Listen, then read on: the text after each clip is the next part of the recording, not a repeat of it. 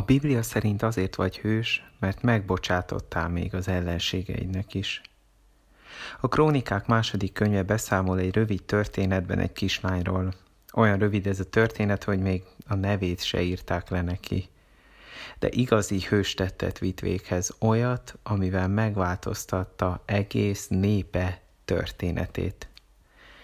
Nem volt neki igazán egyszerű élete, Krisztus előtt 9. században élt, amikor Izrael sok szomszédos országgal állt harcban, köztük Arámmal, Ammonnal és Moábbal, és sokszor ő kerekedett alul.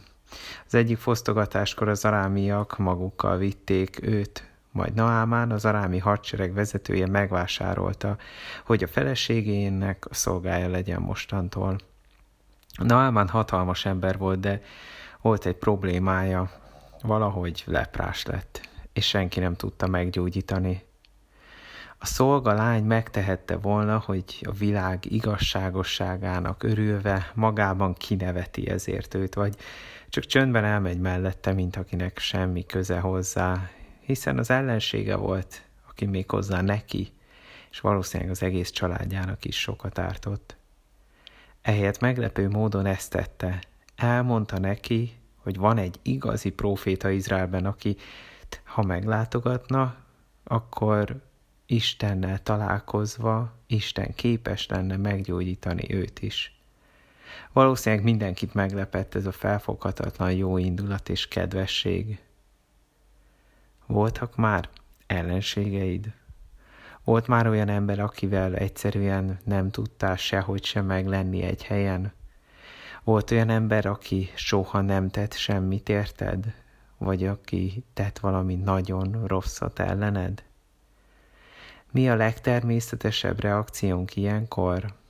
Odébb állni, tartani a távolságot, és az időnket valami hasznosabbba, vagy akár szórakoztatóbbba fektetni.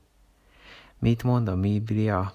Hogy mindenki életében megjelenhet Isten, akár az ellenségeink életében is.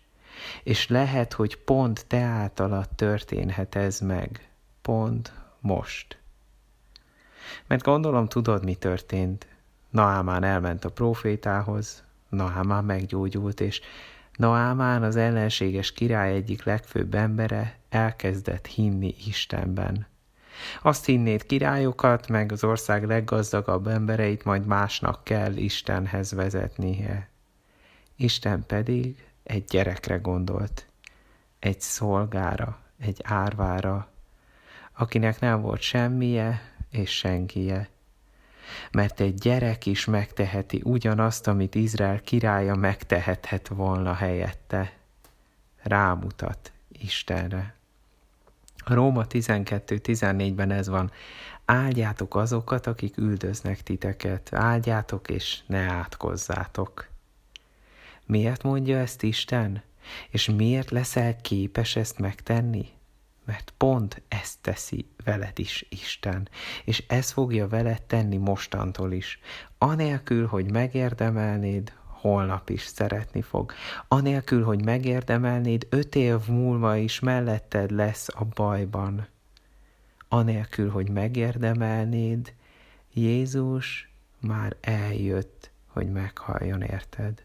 Ha ezt Isten meg tudja tenni, akkor mi mennyivel inkább képesek vagyunk egy kis alázatra, egy bátorságra, és oda menni ahhoz is, akit eddig nyugodtan gyűlöltünk. Egy kis feladat a végére.